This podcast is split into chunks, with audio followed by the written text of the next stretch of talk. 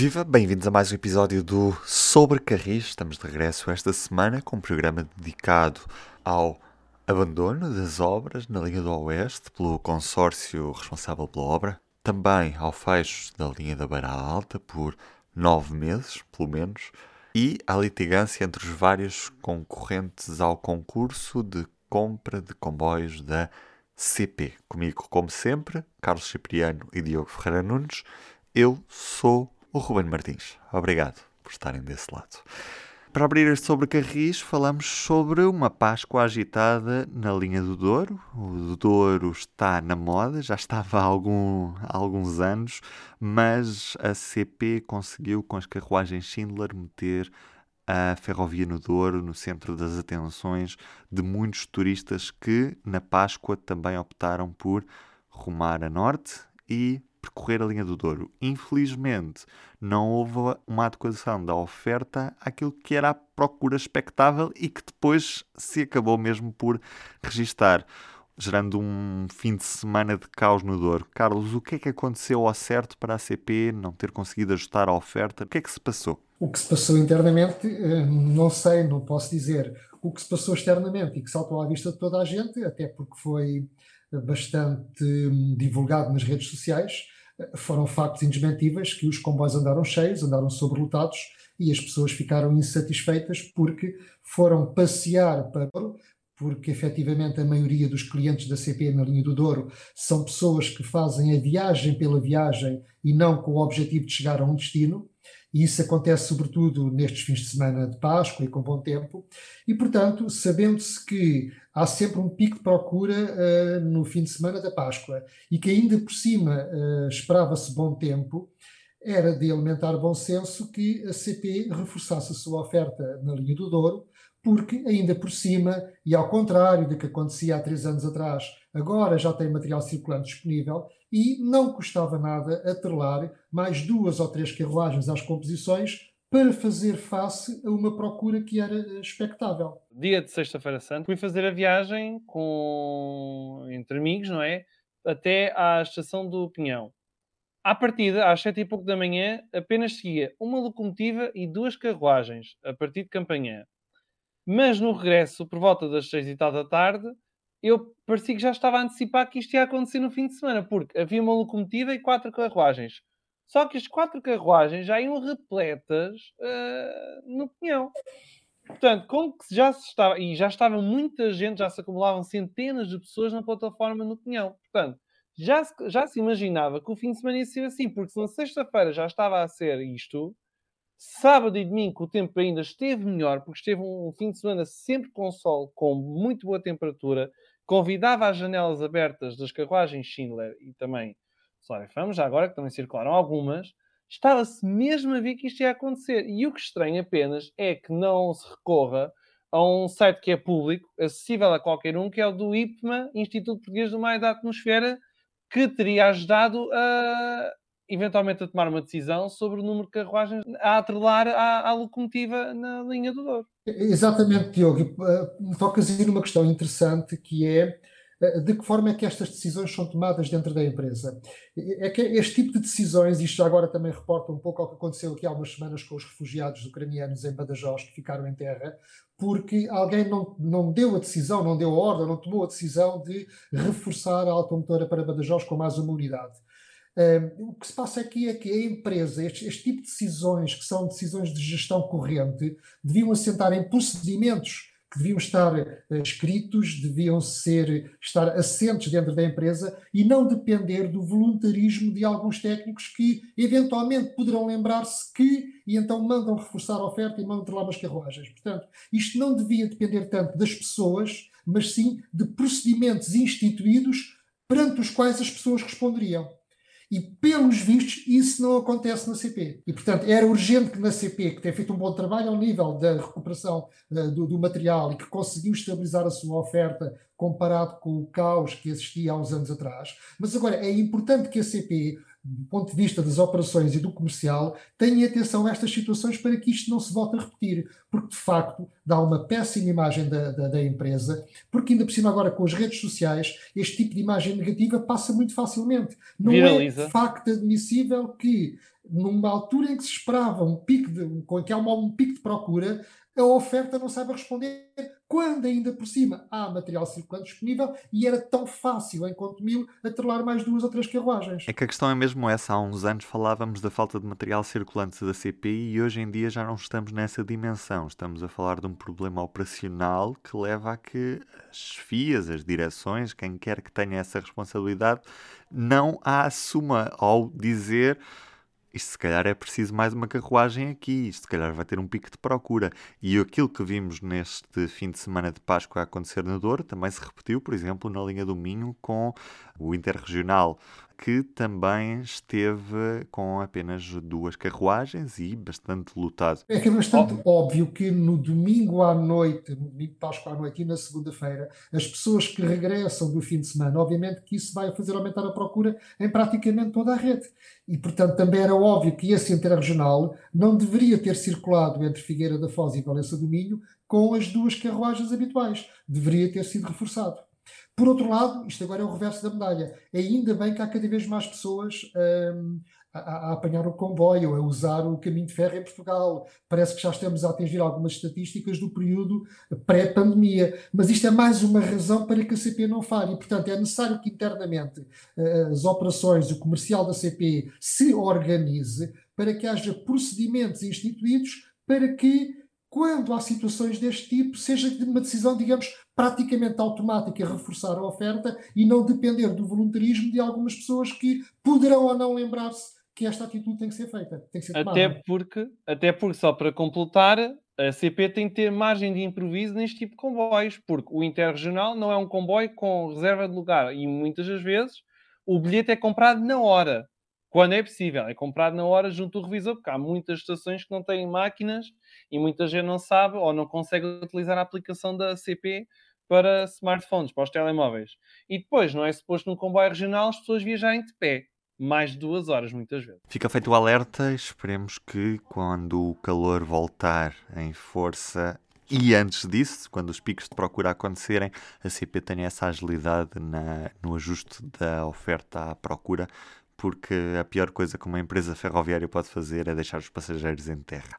Posto isto, falamos também do concurso de compra de comboios da CP, os 117 comboios, a maior compra de comboios de sempre para a transportadora pública portuguesa, ferroviária, que aparentemente não vai correr tão bem como se podia expectar, porque os concorrentes estão todos zangados uns com os outros. Apenas a Stadler conseguiu cumprir com todos os requisitos do concurso público, apresentando toda a documentação sem qualquer tipo de falhas, mas entre os outros concorrentes que apresentaram a documentação com algumas falhas, também há promessas de uh, entrar com processos em tribunal.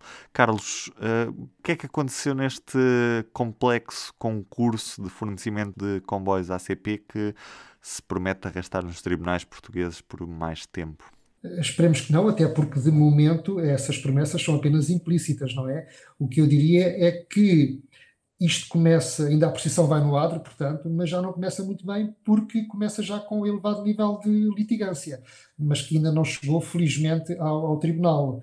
Até agora, a CP recolheu as propostas dos seis concorrentes, fez um relatório preliminar e nesse relatório identificou que cinco deles tinham algumas irregularidades, alguma documentação não entregue, algumas coisas que não estavam conforme e decidiu dar-lhes uma nova oportunidade para apresentarem novos documentos um, ehm, ou, ou, ou, ou, formalizarem coisas que não estavam bem formalizadas, digamos assim. Carlos, só para que fique claro, nenhum ficou excluído nesta primeira fase. Nenhum ficou excluído. O que se pode dizer é que houve apenas um dos concorrentes, foi a Stadler, que de facto, digamos que estava impoluta, não tinha ali absolutamente nada que o relatório uh, uh, chamasse a atenção e que, portanto, tinha, digamos, tudo a 100% uh, uh, bem feito, digamos assim, do ponto de vista formal.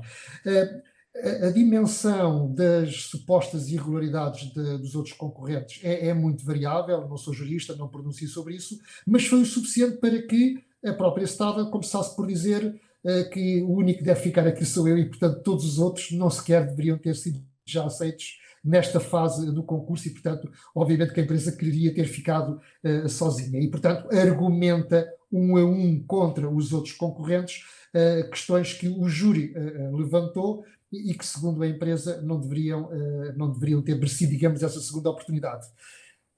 Diogo. Tenho, tenho uma pequena dúvida, Carlos, para ti, que é, isto era uma fase preliminar, ou seja, houve, houve empresas que faltaram com, com os documentos ou, ou há problemas com a, com alguma da informação. Mas, sendo fase preliminar, as empresas vão perfeitamente a tempo de entregar tudo de forma correta, se bem eu entendi.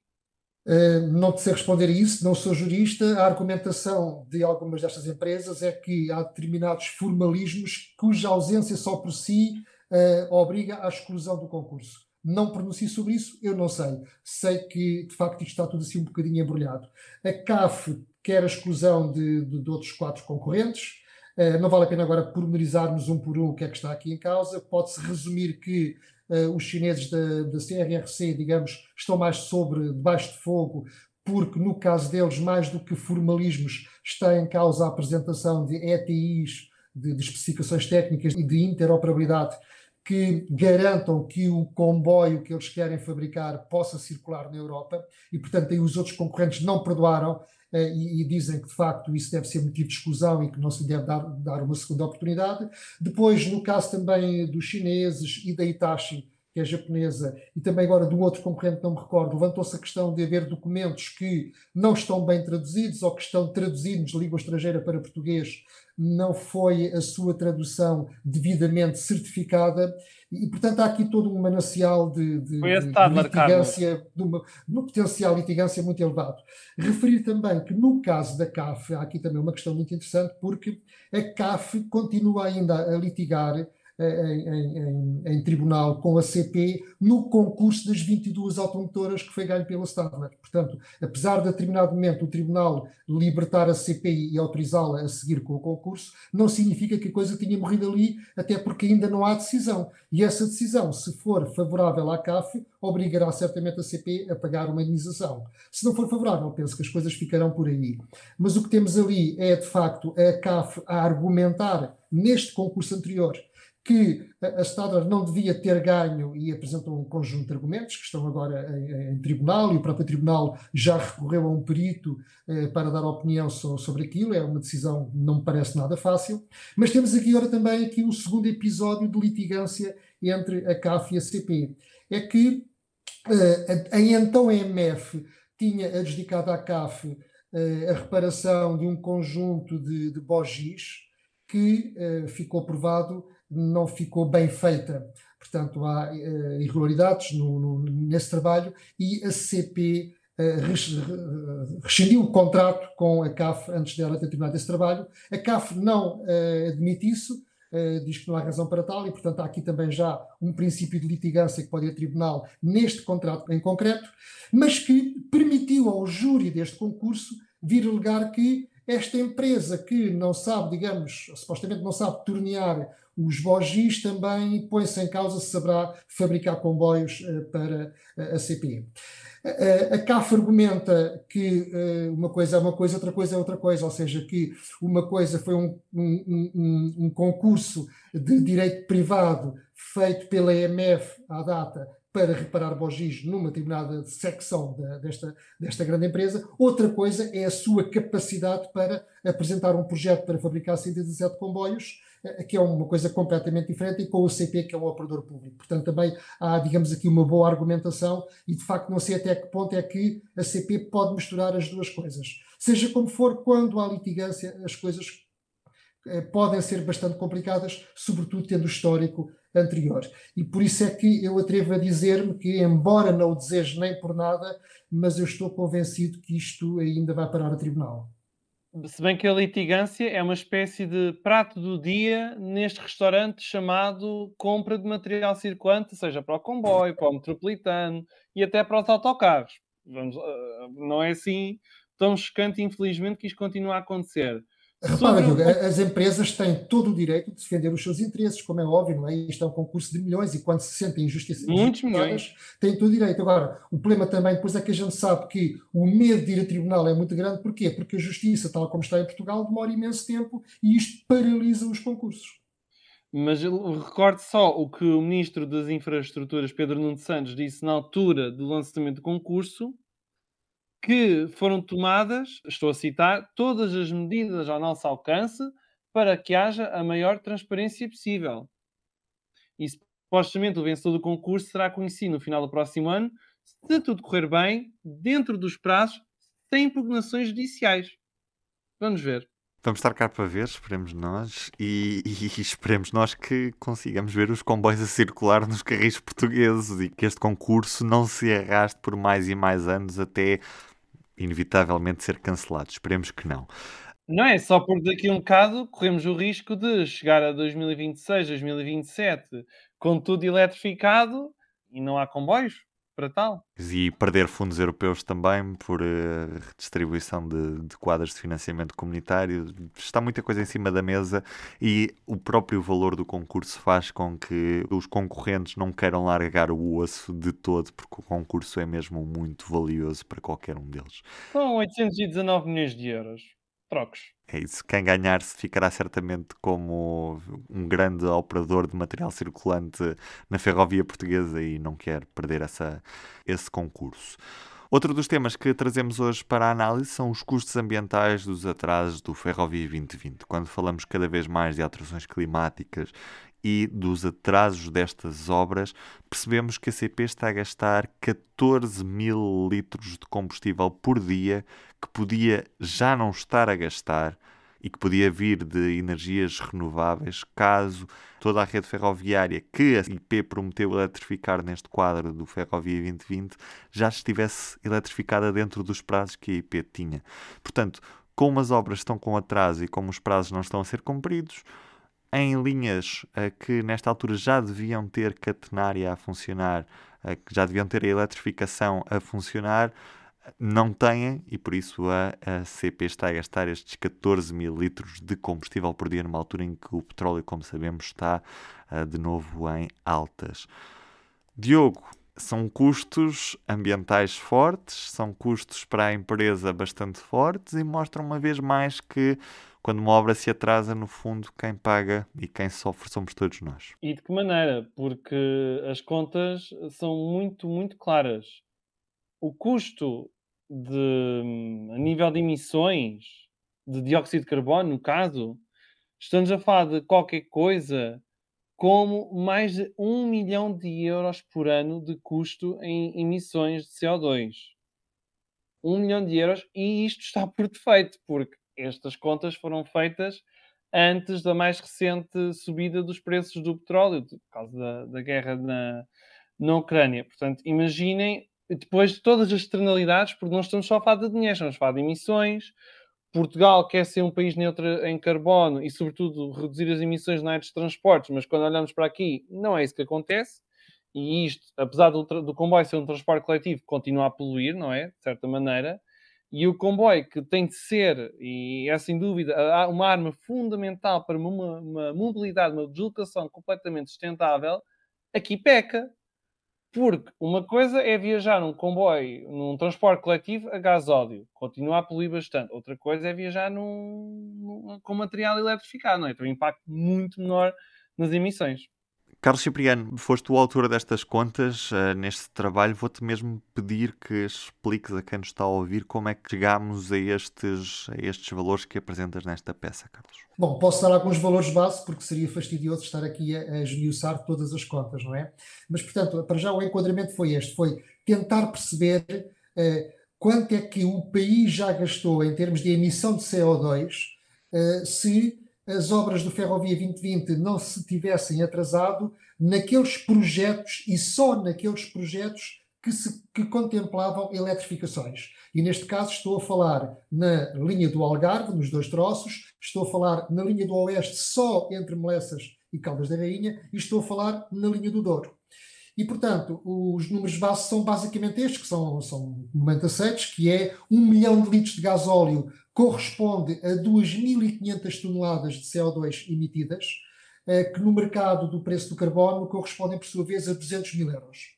Ora bem, segundo dados da CP, eh, na linha do Algarve, a empresa gasta 1 milhão e 400 mil litros de gasóleo por ano.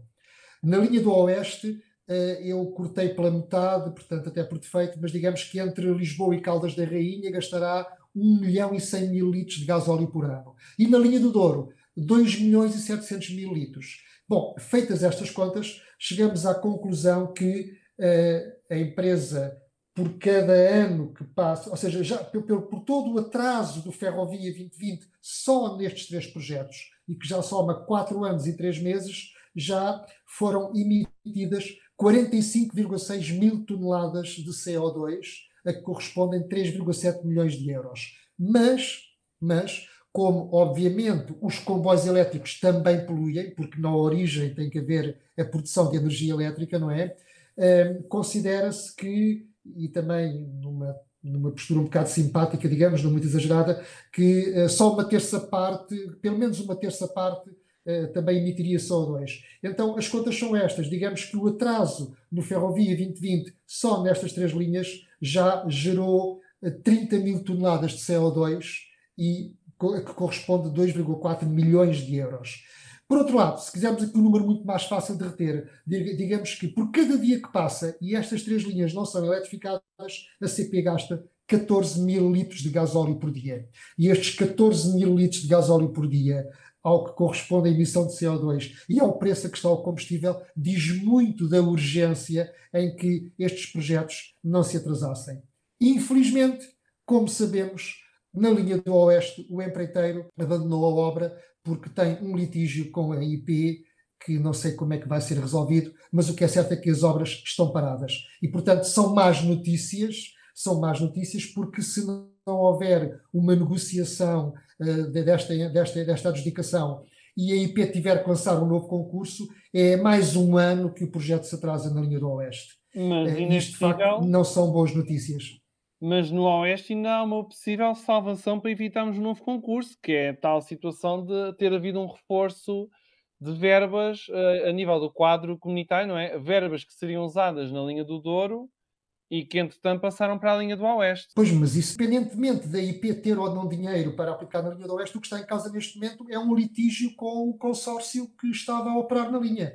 E, portanto, uh, Pode ser que cheguem a um acordo e aceitem algum conjunto de trabalhos a mais e isso seja devidamente pago e as obras uh, arranquem, ou então, se não houver mesmo uh, um acordo, a IP vai ter que lançar um novo concurso público. O que é certo é que, como disseste na peça, o, o, consórcio queixa-se de que os projetos uh, não correspondem exatamente à, à, situação que se verifica no terreno, ou seja, os projetos têm erros graves que comprometem o custo da obra. E hum, também o, o, que, o que vimos é que a própria IP nega que haja uma paragem de obras, se bem que quando passamos pela linha do Oeste não vemos ninguém a trabalhar nela. Uh, Carlos, é normal esta posição da IP? As obras estão mesmo paradas? Sim, claro que estão paradas. Na altura em que eu fiz perguntas à empresa, mandaram-me um vídeo e algumas fotografias que provavam que havia algumas pessoas a trabalhar no dia anterior uh, no terreno. Eram muito poucas pessoas e, e, obviamente, no dia seguinte já lá não estavam. Portanto, eu lamento aqui a, a desonestidade intelectual da IP, que é uma empresa pública e, portanto, tem uma responsabilidade social acrescida no seu dever de informação e não fica nada bem estar a tapar o sol com a peneira e negar uma coisa que era mais do que evidente. Efetivamente, o consórcio retirou-se da linha do Oeste e estando no dia em que eu fiz as perguntas algumas pessoas ainda a trabalhar, eh, isso não invalidava o que tinha sido dito, porque efetivamente foram-se embora e quem quiser passar pelo, pela estrada ao lado da linha do oeste constata muito facilmente que as obras estão paradas. E eu acho que eh, eu não, não, sei efetivamente quem é que tem razão, não compreendo o que aconteceu, a empresa não é muito transparente nesta matéria, mas eu penso que quando um consórcio uh, retira todos os homens uh, do estaleiro e retira as máquinas e se vai embora, é porque alguma coisa de grave está em causa. E isto preocupa-me muito porque isto pode efetivamente comprometer o projeto por mais um ano ou dois. Esperemos que rapidamente a CP ou o Governo, porque eu sei que o assunto já subiu à tutela, uh, esclareçam rapidamente o que é que está em causa, porque uh, as populações do Oeste, os autarcas, merecem saber exatamente o que é que se passa. E neste momento há uma grande opacidade em relação a este projeto, uma vez que é pouca a informação pública que, que passa cá para fora e, e, muitas das vezes as próprias populações nem conhecem bem o projeto em, em si o que, e em que estado é que ele está. É, é verdade, e neste aspecto a IP de facto é uma empresa eh, muito, muito opaca, até porque a sua prática habitual é de não divulgar os projetos, não divulgar os estudos, e normalmente sempre que, no caso do público, se pede o acesso a alguns documentos que são claramente documentos públicos, pagos com dinheiros públicos, que são considerados documentos administrativos, a empresa recusa a sua divulgação e uh, faz alguma litigância, por vezes é preciso ir a tribunal.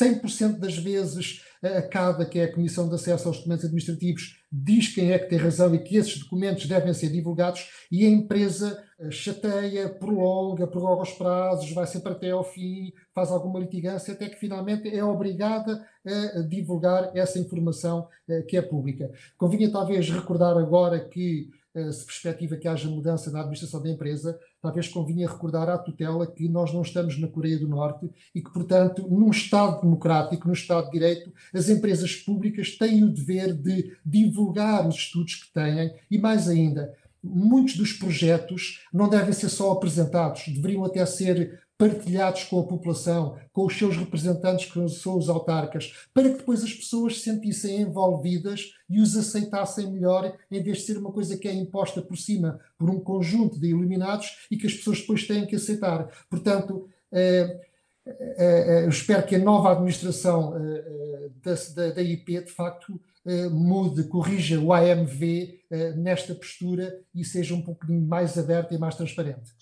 Já agora deixa-me referir, Carlos, que já anteriormente solicitámos uma entrevista à IP, mas a administração escusa-se com o facto de, neste momento, continuar em gestão. Por cá, continuamos à espera. Outra da, das obras que vai marcar a agenda ferroviária nos próximos pelo menos nove meses é a linha da Beira Alta, que já está fechada ao, ao, ao tráfego ferroviário e que esperemos que não tenham um destino parecido com a linha do Oeste e que as obras se prolonguem muito para lá dos prazos expectáveis. Neste momento, o que sabemos é que não passa qualquer comboio durante os próximos nove meses entre a Guarda e a Pampilhosa e também não há serviço de passageiros entre a Guarda e Vilar Formoso, ou seja, toda aquela zona raiana uh, não está a ser servida de comboios de, de passageiros nesta fase porque a CP preferiu que assim fosse também, certo, Diogo? Duas circulações de regionais por dia, pode tempo alugar se temos poucos passageiros. Depois, atenção, que pelo que sei, não tenho certeza absoluta do que estou a dizer, mas boa parte do material que serve o Guarda Formoso vem de um depósito que é o de Coimbra, e com a questão de a linha da Beira Alta estar fechada, o que é que teria de acontecer? O, o material teria de descer de Coimbra para o entroncamento e depois teria de fazer toda a linha da Beira Baixa até chegar à Guarda. Operacionalmente, isto gerava algumas complicações e a CP, pensando, ok, temos poucos passageiros, são dois comboios regionais por dia, mete-se uns autocarros, sai mais barato, e depois daqui a nove meses logo se vê. Pronto, neste momento não há, não há circulação de comboios de passageiros e. Há de eh, mercadorias. Uh, Embora, há de mercadorias, como o Carlos sim. salientou bem uh, no artigo, para o público, uh, as cargas não podem ser tão pesadas porque não há capacidade de, de suportar também o peso na, naqueles carris. Oh, Carlos, eu sei que nós já falámos aqui várias vezes deste encerramento da linha da, da Beira Alta, mas. Uh, nunca é demais recordar. Nunca é, é demais recordar que uh, não era inevitável este fecho à, à, exploração da linha durante nove meses e muito menos para se fechar a linha apenas eh, para se estarem a trabalhar apenas em período laboral o que faz com que as obras se prolonguem no tempo quando podiam ser uh, resolvidas, entre aspas, muito mais rapidamente. Pois, isto de fechar linhas para obras é uma moda relativamente recente uh, em Portugal, porque até há uns 10, 15 anos atrás, qualquer tipo de obras estruturais das linhas eram feitas sem, sem interromper o serviço, não é? Isso iniciou-se com, talvez, com a modernização da linha entre Castelo Branco e Covilhã, depois de Covilhã à Guarda, que sabemos o resultado, teve 12 anos parada, um, na linha do Oeste também estava previsto que se fechasse durante três meses por causa de umas obras no túnel da, da sapataria. Uh, já vimos também a linha do Douro fechada uh, por causa do túnel de, do Marco, que também se atrasou. Enfim, e também na linha de, de, Casa Branca para Évora. E a experiência que nós temos é que sempre que se fecha uma linha para obras, os prazos nunca são cumpridos e acabam por reabrir a linha mais tarde do que o previsto. O e o máximo é o do Covilhã Guarda, como é óbvio, não é? Agora, eh, eh, eu não sei até que ponto é que era inevitável fechar a linha, eu penso que não, porque eu recordo que no início dos anos 90, quando se procedeu à modernização da linha da Beira Alta, e foi a grande modernização, a primeira grande modernização da rede ferroviária portuguesa, ainda na altura eh, só as pensas da CP, porque não havia a RFR, optou-se por fazer aquilo sem, sem um, interromper o serviço. E na altura havia comboios noturnos, havia o Sud Expresso que uh, subia e descia a beira alta de noite e de madrugada, havia alguns comboios de mercadorias e, de facto, a janela temporal para que os empreiteiros pudessem trabalhar era muito curta. É verdade que as obras se arrastaram no tempo, mas também é verdade que a linha da beira alta, aquele corredor, nunca fechou e, foi possível modernizá-lo sem encerramento uh, da linha.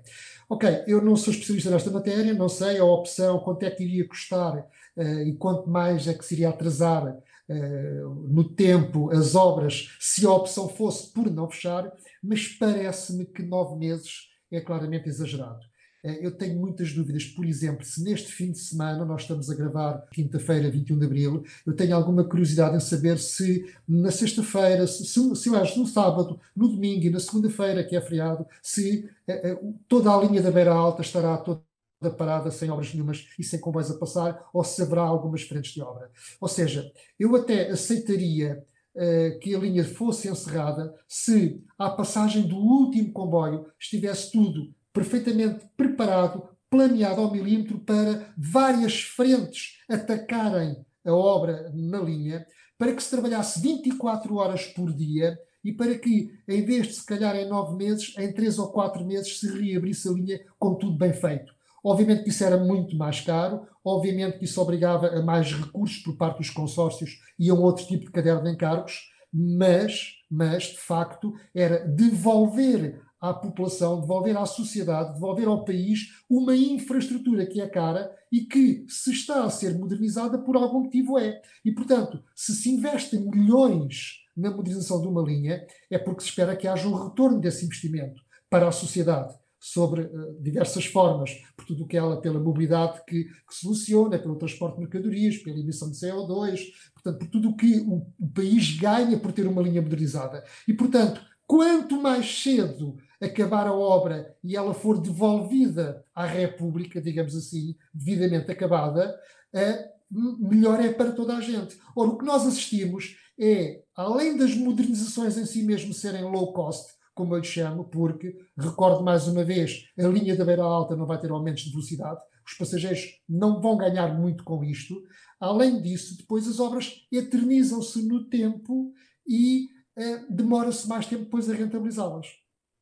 Já para não dizer, só para rematar, que o custo de recuperar a linha depois de nove meses é muito maior do que se forem só três ou quatro. Já agora deixem-me só mesmo dizer que o, o, principal medo que eu tenho é que as pessoas não percebam estes nove meses. Em primeiro lugar, porque a IP só vai fazer esse seminário público no próximo dia 4 de maio para explicar às populações também o que é que está em causa. Sei que a IP já falou com os autarcas, mas os autarcas não são a população e nem sempre a informação uh, passa de, de, de, forma desejada até às populações. Mas o que me preocupa mais é que, passados estes nove meses, as pessoas não vão sentir que a sua viagem está muito diferente daquela que estava no início deste mês de abril. Exatamente, Ruben, e a experiência que existe em situações anteriores é que depois de uma linha ter estado fechada, dificilmente as pessoas voltam para o comboio porque se habituaram, entretanto, a soluções alternativas. Eh, veja-se, por exemplo, o caso do túnel do Recio, que quando há uns anos esteve fechado para obras, jamais na linha de Sintra voltou a haver o mesmo número de passageiros entre Campolide e Rocio do que havia antes do fecho do túnel. E também noutras linhas que fecharam e que demorou muito tempo até que se recuperasse o mercado que entretanto se perdeu. Ora, neste caso, como se fecha a linha e depois quando se reabre não há nada de novo para oferecer às pessoas, como os tempos não vão ser mais curtos, como as velocidades vão ser basicamente as mesmas e as pessoas nem sequer vão sentir que chegam mais depressa ao destino, quer dizer, maior também é a dificuldade em recuperar novamente o mercado. E pergunta-se, para quê? Para quê? E para fecharmos este episódio, isto. Esto es un japonés, un francés eh, y un español. Y dice el japonés, en mi país hay un tren tan rápido que se llama el tren bala. Y dice el francés, en mi país hay un tren que va por debajo del agua y une París con Londres. Y dice el español, en mi país hay un tren que va de Madrid a Sevilla, parando en Ciudad Real, Puerto Llano y Córdoba, en dos horas y un poquito. Y dice el japonés, Quillo, ¿qué pasa? ¿Que va volando? Y dice el español, a ver. AVE, uno de los mejores trenes del mundo. Alta velocidade em Espanha faz 30 anos, fez neste mês de abril 30 anos da primeira ligação entre Madrid e Sevilha, em 1992, a propósito da exposição de Sevilha, Expo 92. Desde então, a alta velocidade em Espanha multiplicou quilómetros, é hoje a maior rede da, da Europa e a segunda maior do, do mundo. Por densidade populacional, é mesmo a, a maior rede do mundo, mas também é uma das redes mais subaproveitadas, ou seja, a, a própria rede tem muito mais capacidade do que aquela que o operador incumbente e os concorrentes, uma vez que o mercado está liberalizado, têm de, de têm, podiam aproveitar, não é? Portanto, a rede tem muito mais capacidade do que aquela que é efetivamente utilizada. Certo é que se olharmos para aquilo que se dizia no final dos anos 80 de que a seguir a Madrid-Sevilha a segunda linha seria Madrid-Lisboa, lá para 93 ou 94, é certo que hoje olhamos para aquilo que é a realidade da alta velocidade em Portugal e das nossas ligações com Espanha e vemos que não temos qualquer ligação ferroviária uh, de passageiros neste momento ativa. Uh, a linha entre Évora e o Caia está a ser construída, estará pronta se tudo correr bem lá para o próximo ano, lá para o final do próximo ano, mas uh, ainda estamos muito longe daquele que era o tempo previsto para a viagem e que já se sonhava para 1993 enquanto do lado lá se apostou, é, é, certo, muito em alta velocidade, ao mesmo tempo também é certo que nem sempre se apostou da mesma maneira no, na rede convencional e por isso muitos dos passageiros da, da rede convencional foram perdidos para sempre e muitas das linhas acabaram mesmo por encerrar também, porque os serviços de alta velocidade uh, criaram variantes que, que para os passageiros eram muito melhores, mas Claro que para certas aldeias e vilas hum, o serviço acabou, mas ao mesmo tempo sabemos que aqui em Portugal muito se disse e pouco se fez. Carlos e Diogo, não sei qual dos dois é que quer comentar primeiro, um curto comentário mesmo para fechar. Diogo? Só para se dizer que a primeira vez que se falou em comboios de alta velocidade uh, em Portugal, no eventual projeto ainda em bitola europeia, foi entre o final da década de 1980 e o início da década de 1990 por parte do Ministro das Obras Públicas chamado Oliveira Martins. E na altura realmente falava-se de uma linha Lisboa-Porto, com até se falava numa velocidade que poderia ser de 250 ou até mesmo 300 km por hora, mas nunca avançou e trocou-se por investir na modernização da linha do Norte, exatamente no mesmo troço que ocupa há mais de uma centena de anos. O Palácio Diogo, na verdade, trocou-se eh, essa linha esse, esse investimento numa linha de alta velocidade por uma autoestrada Lisboa-Valladolid, que era o que na altura se falava e que acabou depois mais tarde por se concretizar. Se, se, ok, tu falaste na troca direta ferrovia-rodovia, eu queria dizer o que é que aconteceu nos sobre carris entre o que não aconteceu e o que depois. No fim ficou a ferrovia a perder, não é? Como sempre. Carlos, tu estiveste na viagem inaugural em 1992. Não te estou a chamar velho, mas desculpa. Sim, já lá vão os anitos. Foi de facto, na altura era tudo muito novo, havia uma certa euforia eh, com o AVE em Espanha. Era assim um brinquedo novo, era alta tecnologia. Eh, receava-se na altura que após a Expo 92 não houvesse mercado e que aquilo fosse um fracasso, até porque eh, a Renfe, na altura, quando avança com o projeto Falo, a Renfe e o próprio governo, eh, sob uma montanha de críticas, porque eh, repare-se que em 90, quando se começam as obras, em 990, a, Espanha tinha acabado de aderir à CEE, tal como Portugal, que foi em 86, não é? E, portanto, na altura dizia-se Europa ao norte e o AVE ao sul. E, portanto, era uma crítica eh, à opção do governo por começar a primeira linha a ir para sul, voltando as costas à Europa, quando a Europa, em que tinham acabado de entrar, estava ao norte. Obviamente que o motivo era a Expo 92 em Sevilha, também não é indiferente que o Filipe González, que era na altura o chefe de governo, era também de Sevilha, não é?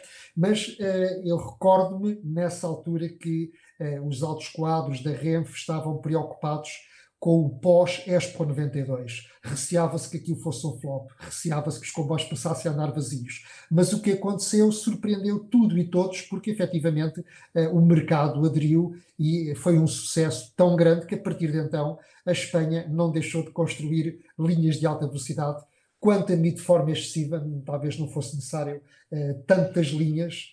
Eh, e, sobretudo, espero agora que Portugal, se efetivamente avançar com o projeto da linha de alta velocidade, que saiba tirar partido de alguns erros que eu penso que a Espanha cometeu, que foi fazer um conjunto de linhas de alta velocidade eh, segregadas, desintegradas daquilo que é a rede convencional. Ora, eu penso que nós devemos fazer o oposto, devemos integrar. E para já, pelo projeto que eu conheço, que nós conhecemos e que tem sido e bem apresentado pela IP nesse aspecto, acho que aí estão a fazer um bom trabalho, porque, para começar, vamos fazê-lo em Vitória Ibérica, o que vai permitir uma boa integração com a rede convencional.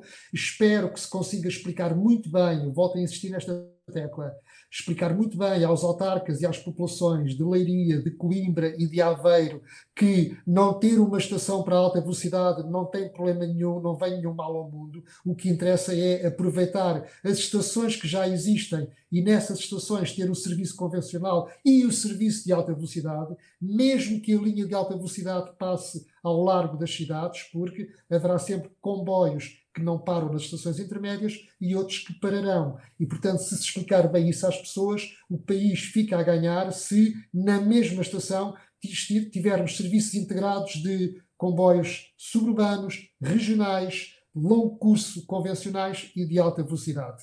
E, portanto, esta é a grande ilação a tirar em relação àquilo que tem sido feito em Espanha, é que a alta velocidade em Portugal esteja bem casada, bem misturada com a, rede convencional e não se cometa o mesmo erro que eu penso que os nossos irmãos cometeram. Carlos Cipriano, Diogo Ferreira Nunes, aquele abraço. Um Até abraço. a próxima. E até ao próximo episódio. O público fica no ouvido.